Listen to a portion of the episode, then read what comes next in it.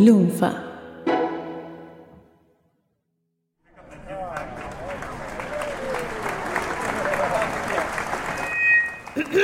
Y por último, queremos abrir a cualquier pregunta que le quieran hacer a nuestro orador.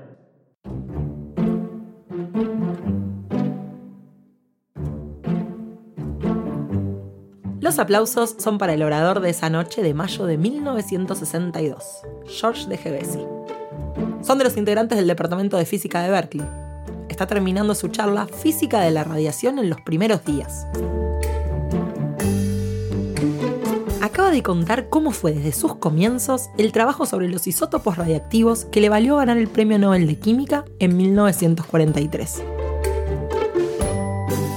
Faltan las preguntas del final, las que nadie se anima a hacer. Solamente unos minutos más y ya terminará el compromiso. Solo que... a mí me gustaría preguntarle al doctor de Gevesi sobre la historia que escuché acerca del experimento de trazadores que involucra la comida de una pensión. Todas las cabezas giran hacia la preguntona y de vuelta a De Gevesi. Esperan la respuesta. Contemos Historias presenta Historias Elementales. Episodio 3. Un misterio culinario.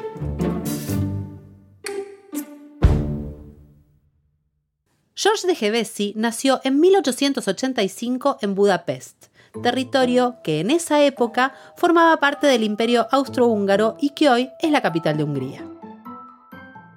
En 1910, con un doctorado en ciencias a cuestas, viajó a Manchester, en Inglaterra.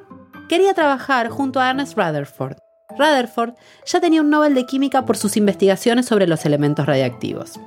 Su laboratorio era el lugar para ir a trabajar en Europa si eras químico. Si eras química, bueno, muchos lugares mm, la verdad es que no había. Un poco como ahora. Y si no eras químico, medio que te daba lo mismo. También un poco como ahora. En el laboratorio estaban haciendo estudios sobre átomos, estructura de la materia y radiactividad. Esto era furor en aquella época después de los trabajos pioneros de Marie y Pierre Curie.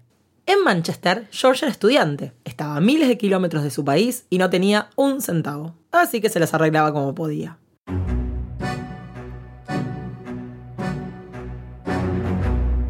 Rutherford le había recomendado una pensión muy modesta.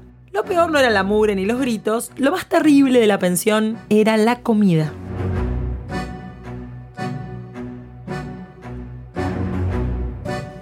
Tras día, el menú se repetía, se repetía, se repetía y era cada vez más incomible. Un amigo el Ernest, ¿eh? El pobre George, que sufría de muchos malestares estomacales, empezó a sospechar que la encargada reciclaba la comida que sobraba. Si algún pensionista dejaba algo en el plato, vuelta a la olla. Cuando osó comentárselo, ella puso el grito en el cielo. La comida que servía era siempre fresca. ¿Cómo podía pensar semejante barbaridad? George decidió hacer un experimento con lo que tenía más a mano y menos le costara. Llegó a la pensión escondidas una pequeña cantidad de una sustancia que tomó prestada, digamos, del laboratorio de Rutherford. Era un poquito de torio radiactivo. Más vale que se iba a llevar de un laboratorio de radiactividad. ¿Avena? El torio, llamado así en honor a Thor, había sido aislado por primera vez en 1828. Pero Marie Curie, apenas una década antes de esta historia, había descubierto que emitía radiactividad.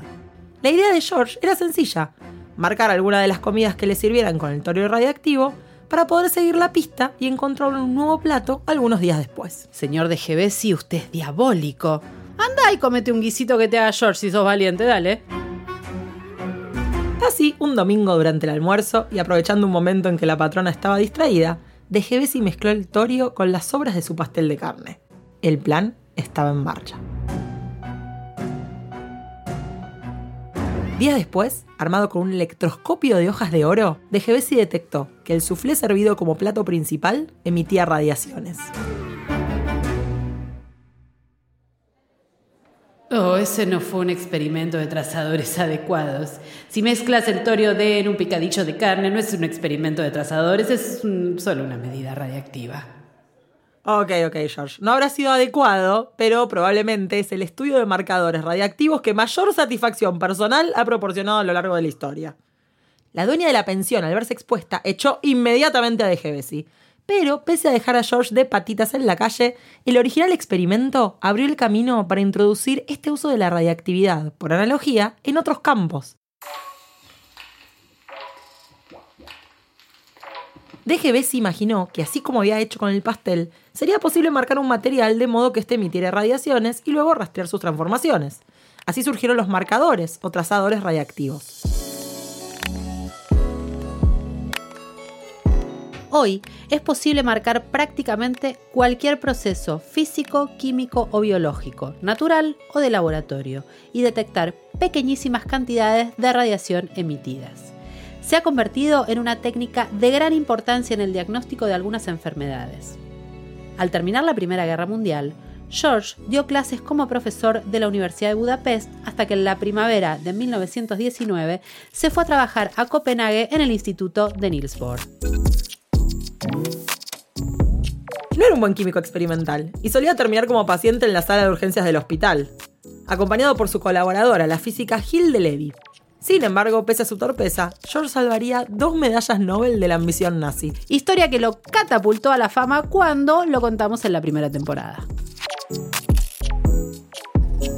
En 1958, De Gevesi recibió el premio Átomos por la Paz por su uso pacífico de isótopos radiactivos. ¿Pacífico? Anda y decíselo a la cocinera de la pensión, dale.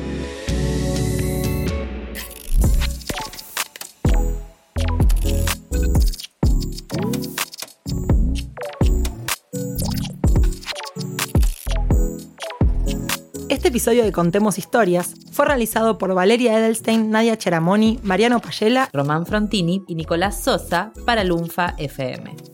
Podés encontrarnos en Twitter como arroba valervejita, arroba nschiara, arroba mmarianop y arroba romancen-bajo. Si quieres escuchar todos los episodios, puedes hacerlo buscando Contemos Historias en Spotify, Apple Podcast o tu aplicación de podcast favorita. ¿Necesitas más podcast en tu vida? Busca Lunfa en tu aplicación de podcast o ingresa a lunfa.fm donde vas a encontrar muchísimas otras series. Y no dejes de seguir a Lunfa FM en redes sociales para enterarte de todos los nuevos lanzamientos. Gracias por escuchar y compartir.